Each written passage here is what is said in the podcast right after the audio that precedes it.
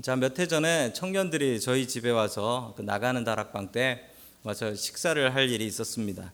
그 아내가 열심히 식사를 준비를 해서 정말 맛있게 음식을 준비를 했습니다. 맛있게들 먹었습니다. 제가 청년한테 물어봤습니다. 어, 이 많은 음식 중에 뭐가 제일 맛있냐라고 했더니 그 청년이 서슴치 않고 김치가 제일 맛있습니다라고 했습니다. 그 김치는 국제마트 김치였습니다.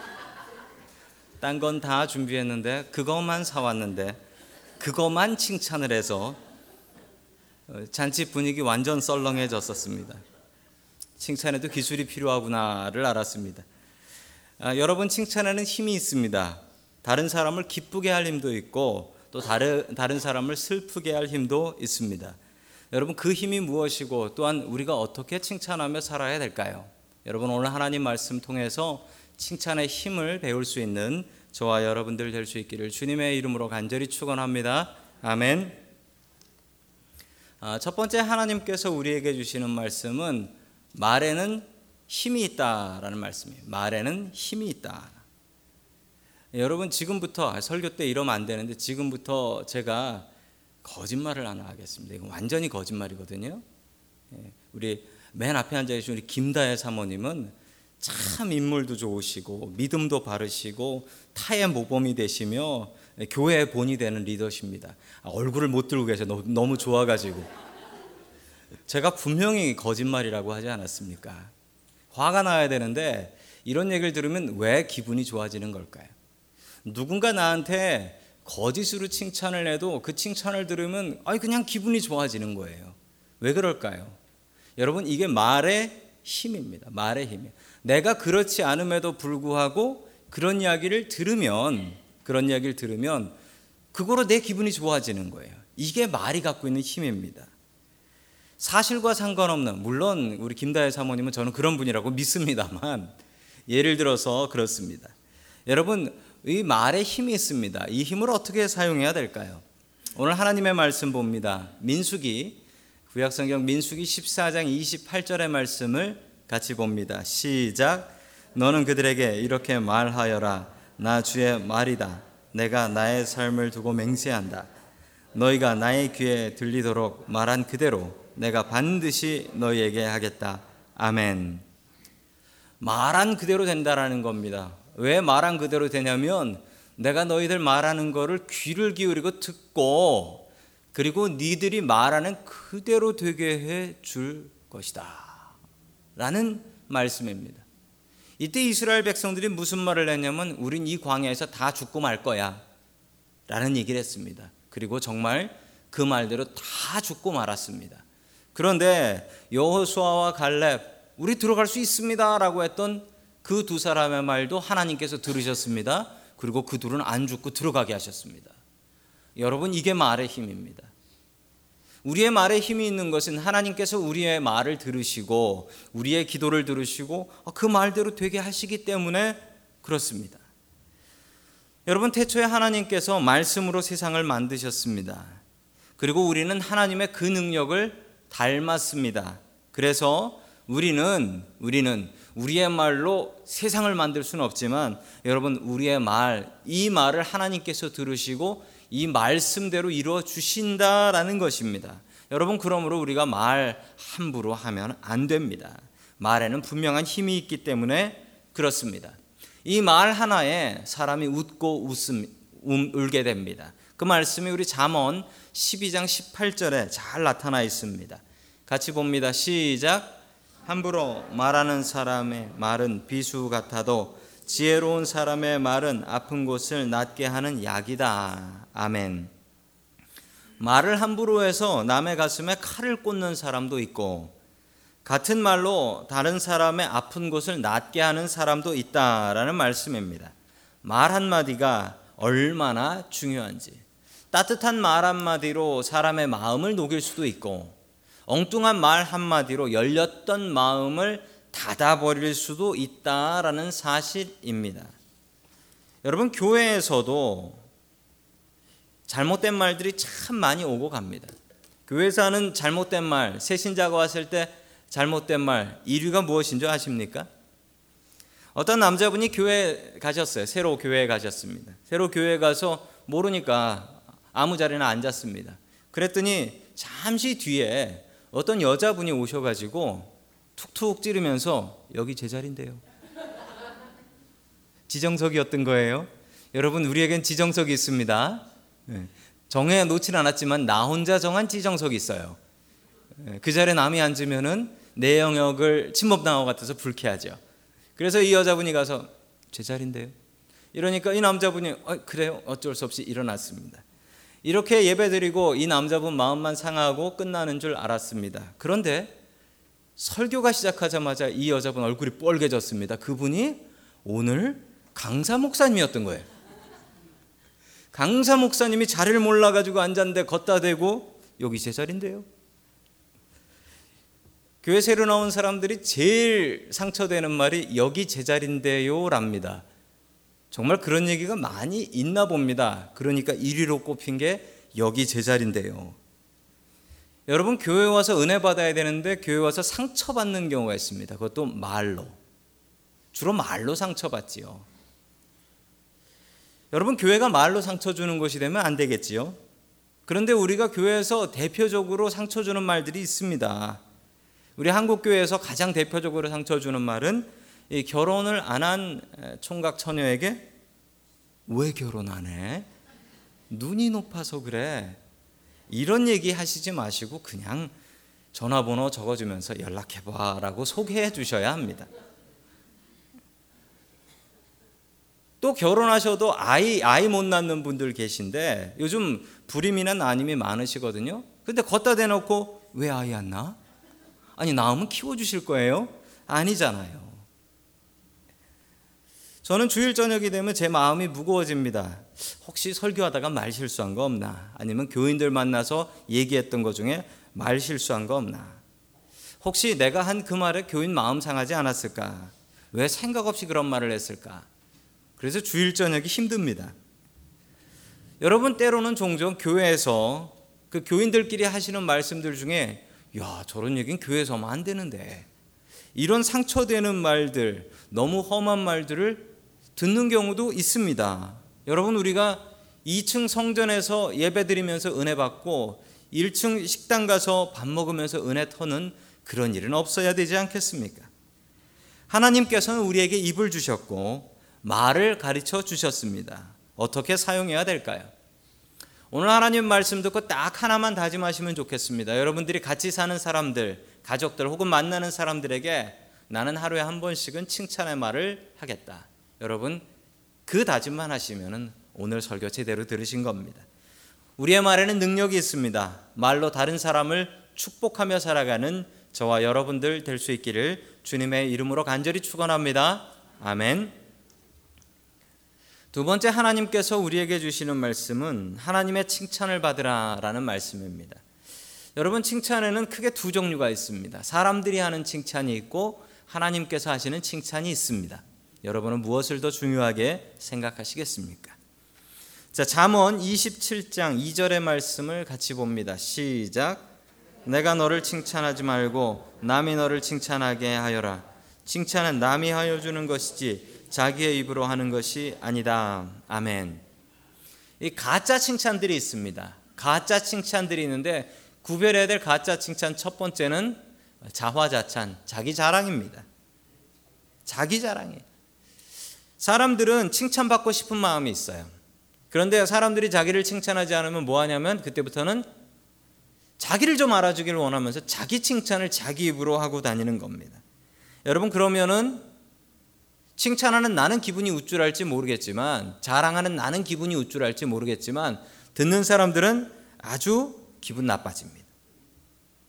남 앞에서 자기 칭찬하는 것을 자랑이라고 하는데 이것은 나쁩니다. 그 이유는 나를 높이면 다른 사람이 낮아지는 거거든요.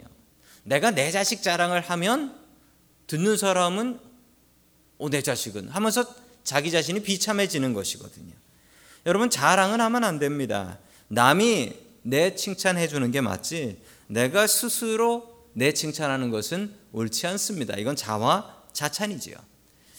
그 옛날에는 할아버지들, 할아버지 할머니들이 자기 손주들을 칭찬 자랑을 많이 하지요. 그 자랑의 얘기를 들어보면 뭐 가관입니다. 이, 이런 칭찬 뭐 들어볼 수가 없어요. 뭐 애가 걸음마를 빨리 떼는 거 보니까 육상 선수가 되겠다느니 애가 말을 빨리 배우는 걸 보니까 커서 변호사 될 놈이라고 뭐 이런 얘기들입니다. 그래서 예전에는 할아버지 할머니들이 손주 자랑을 하게 되면 그 만 원을 내고 해야 됐다라고 했습니다. 한국에서. 근데 요즘 바뀌었대요. 요즘은 만 원씩 걷어 준답니다. 하지 말라고. 하지 말라고. 자랑하지 마십시오. 자랑은 다른 사람의 마음을 상하게 하기 때문에 그렇습니다. 두 번째 가짜 칭찬은 아첨입니다.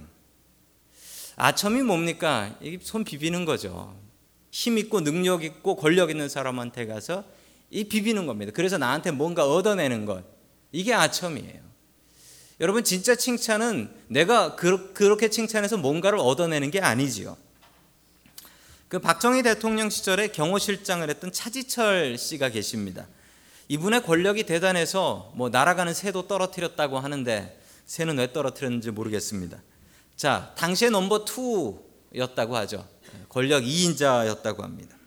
이분이 제가 있었던 그 영락교회 집사님이셨습니다. 뭐 한참 전에 분이시긴 했지만 신앙생활도 열심히 하셨고 그 경호실에 목사님들 모셔서 신우의 예배도 그렇게 열심히 들으셨대요. 그리고 돈이 생기면 뭐 돈이 많으셨나 봅니다. 당시에 돈 100만 원 엄청나게 큰 돈이지요. 이 100만 원씩 봉투에 넣어 가지고 어려운 교회 목사님들 와서 설교하시면 강사비로 그렇게 주셨대요. 아무것도 바라지 않고 교회 위해서 쓰세요라고 하면서 그렇게 도와주셨답니다. 뭐 이분에 대해서는 평가가 여러 개로 갈리죠. 아시는 바와 같이 이분이 그 79년에 궁정동에서 김재규 정보 부장에게 총으로 맞아서 죽지요. 그 일이 있고 나서 안타까운 일들이 있었습니다. 이분의 어머니가 영락교회 아주 독실한 권사님이신데 이 아들이 죽었으니 또 교인이니까 당연히 영락교회 동산이라는 그 묘지가 있습니다. 묘지가 있는데 가까워요. 경기도에 있고 가깝습니다. 자 여기에 묻혀야 되는데 이모 차지철 씨가 부패한 권력자다라고 해가지고 교회 무덤에 못 묻힌다. 교회 무덤에 묻히면 안 된다. 그래서 교회 무덤에 매장이 못 됐습니다. 참 우스운 얘기죠. 이 교회 묘지는 의인들만 묻히는 묘지인가 봅니다. 우리가 모두 다 죄인인데 이 어머니 권사님이 한 맺힌 절규를 아들 죽고 나서 하셨는데 이렇게 얘기하셨어요. 내 아들 죽인 사람은 목사님들이다. 내 아들이 경호신장 할 때는 예배 때마다 믿음 좋아서 하나님께서 복 내려 주셔서 이렇게 잘 된다고 기도하더니만 내 아들 죽고 나니까 교만해서 죄 때문에 죽었다라고 욕을 하더라. 내 아들 교만했으면 교만했을 그때 겸손하라고 설교를 했어야지. 죽고 나서 욕을 하나. 이렇게 한 맺힌 절규를 하셨어요. 여러분 이 목사님들이 가셔서 하셨던 설교는 칭찬이 아니고 아첨이었습니다.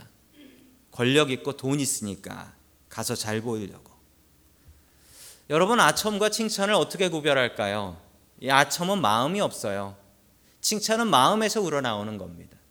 여러분 아첨은 아첨은 이빨에서 나온다라고 합니다. 이빨 사이에서 새 나오는 소리가 아첨이고 칭찬은 마음에서 나오는 칭찬이다라고 합니다. 이걸 잘 구별하셔야 됩니다. 여러분 또한 우리가 너무 칭찬에 굶주리지 마십시오. 저도 여러분 칭찬받고 싶습니다. 여러분 그런데 칭찬에 너무 목매이지 마세요. 오히려 나한테 조언해주는 사람이 더 나를 생각해주는 사람일 수도 있습니다. 오히려 우리가 진짜 굶주리고 우리가 진짜 들어야 될 칭찬은 하나님의 칭찬입니다. 하나님의 칭찬에 우리는 귀 기울여야 되고 내가 하는 이 일에 하나님 뭐를 하실까? 하나님께서 칭찬하실까? 이것을 생각하고 이것에 더 민감하셔야 합니다. 여러분 우리 크리스찬들이 사람의 칭찬 때문에 망합니다. 여러분 사람 칭찬 생각하지 마세요. 하나님께서 뭐라고 하실까? 이게 더 중요하겠지요. 우리 신약 성경 말씀 봅니다. 마태복음 6장 1절 말씀입니다. 같이 봅니다. 시작. 너희는 남에게 보이려고 의로운 일을 사람들 앞에서 하지 않도록 조심하여라. 그렇지 않으면 너희는 하늘에 계신 너희 아버지에게서 상을 받지 못한다. 아멘. 참 두려운 말씀입니다. 이 땅에서 사람들한테 칭찬을 받으면 여러분 교회에서 무엇인가 봉사를 하게 되면 칭찬받고 싶습니다. 내가 고생하는 거 좀 교인들이 좀 알아줬으면 그런 마음이 생깁니다. 여러분 이 마음이 잘못된 거예요. 여러분 우리가 이 땅에서 칭찬받으면 어떻게 된다고 합니까? 천국 가서 하늘 아버지께는 상 받지 못한다라는 이 두려운 말씀입니다. 혹시나 여기 계신 분들이 그래 내가 생각해서 칭찬 안 하는 거야. 천국 가서 못 받으면 안 되잖아. 이런 마음으로 안 하시는 분, 사명으로 안 하시는 분 안 계시지요? 여러분 우리의 사명은 칭찬을 하는 겁니다. 여러분 우리는 칭찬하는 거예요. 그러나 우리 속의 마음은 칭찬받고 싶다. 내가 좀 대단하지. 내가 좀 노력했지. 여러분 이 마음을 지우세요. 교회를 열심히 하고 나면 시험 듭니다. 왜 시험 드는 줄 아세요? 칭찬 안 해줘서. 칭찬 안 해줘서. 여러분 그러나 이 두려운 말씀 보십시오. 그 마음이 있으면 어떻게 된다고요? 하나님 앞에 상을 받지 못한다. 여러분 우리가 두 상 중에 하나를 고르라고 하면 여러분 사람에게 받는 칭찬을 고르겠습니까? 아니면 하나님께 받는 칭찬을 고르시겠습니까? 여러분 하나님께 받는 칭찬이 진짜 칭찬입니다. 여러분 이 땅에서 칭찬받으려고 생각하지 마시고 여러분 하나님께서 주시는 칭찬 그 칭찬에 우리의 목숨 걸 수 있는 저와 여러분들 될 수 있기를 주님의 이름으로 간절히 축원합니다. 아멘. 세 번째 마지막으로 하나님께서 우리에게 주시는 말씀은 칭찬으로 단련하라라는 말씀입니다. 칭찬으로 단련하라. 이게 도대체 무슨 말씀일까요? 우리 같이 하나님의 말씀 잠언 27장 21절의 말씀을 같이 봅니다. 시작. 도가니로 은을 풀무로 금을 칭찬으로 사람을 단련하느니라. 아멘. 칭찬으로 사람을 단련한다.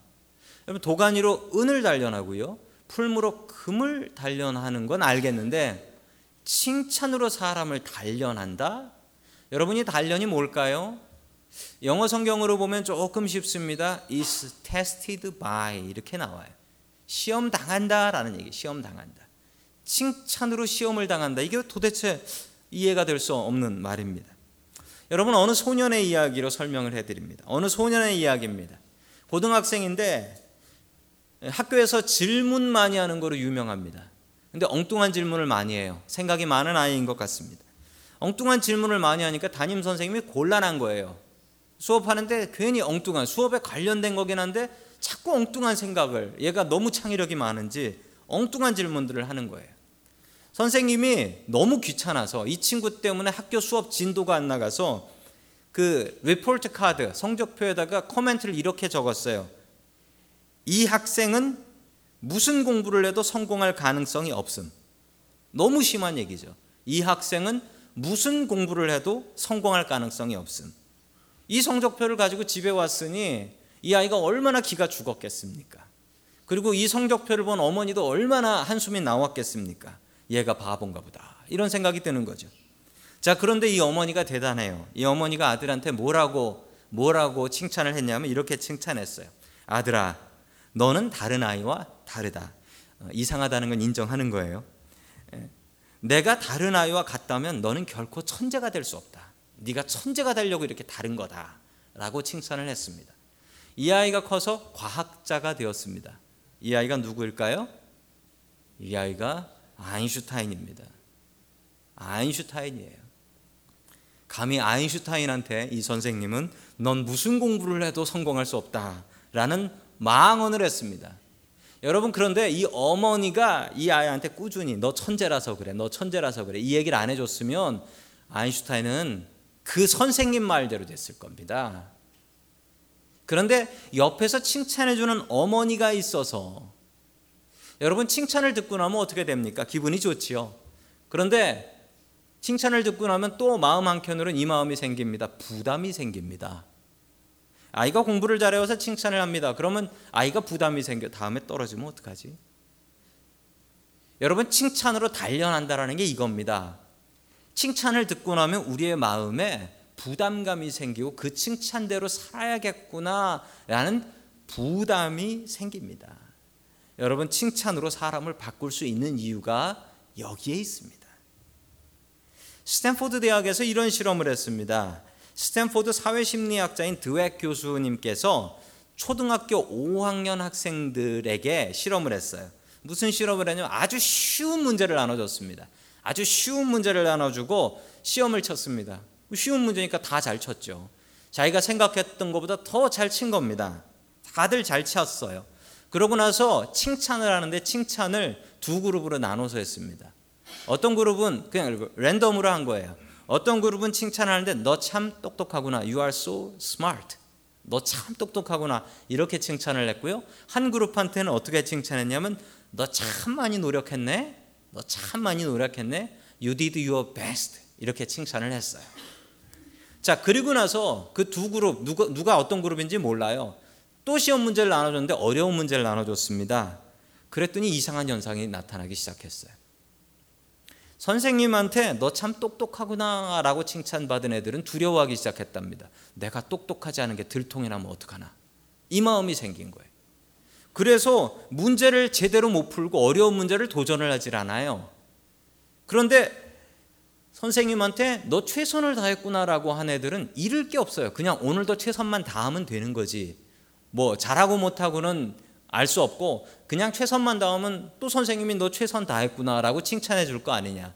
그래서 어려운 문제에 배우지도 않고 풀지도 못할 문제까지 풀고 있더랍니다. 자, 이렇게 한 달을 실험하고 나서 성적이 어떻게 바뀌었나 보니까 너 똑똑하구나 라는 칭찬을 받은 그룹은 성적이 평소보다 20% 떨어졌대요. 그런데 너 참 노력을 많이 했구나 라고 칭찬한 그룹은 30%가 올라갔더랍니다. 여러분 칭찬도 참 잘해야 돼요. 그런데 우리가 노력을 칭찬해 줄 수 있어야 한다라는 겁니다. 결과를 놓고 칭찬하는 게 아니라 노력을 가지고 칭찬하면 더 노력하는 사람이 된다라는 거지요. 여러분 칭찬이 마음에 부담이 됩니다. 그리고 이 칭찬이 사람의 마음을 단련시킵니다. 그리고 그 칭찬대로 사람들이 살아가려고 노력합니다. 여러분 예전에 옛날 얘기 중에 그 바보 온달과 평강공주 얘기 아시죠? 정말 바보하고 결혼을 했습니다. 평강공주가. 그런데 이 바보하고 결혼한 평강공주가 칭찬의 박사였어요.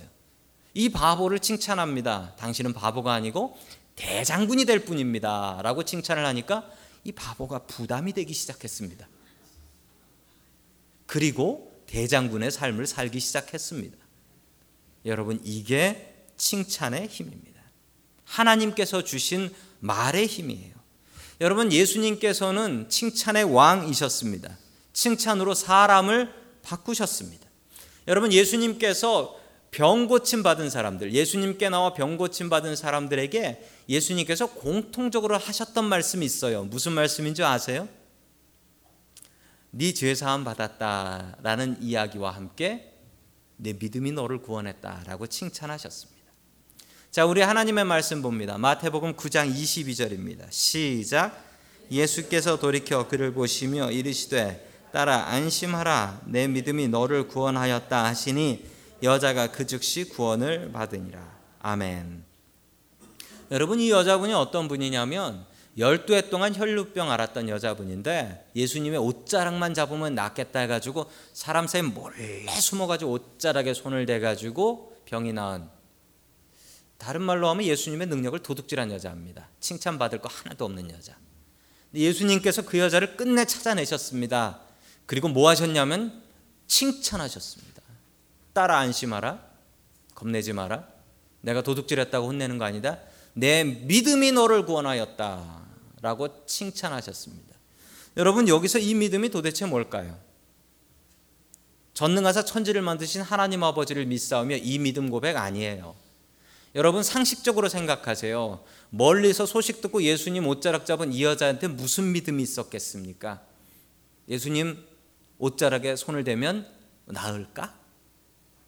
낫겠네도 아니고 나을까?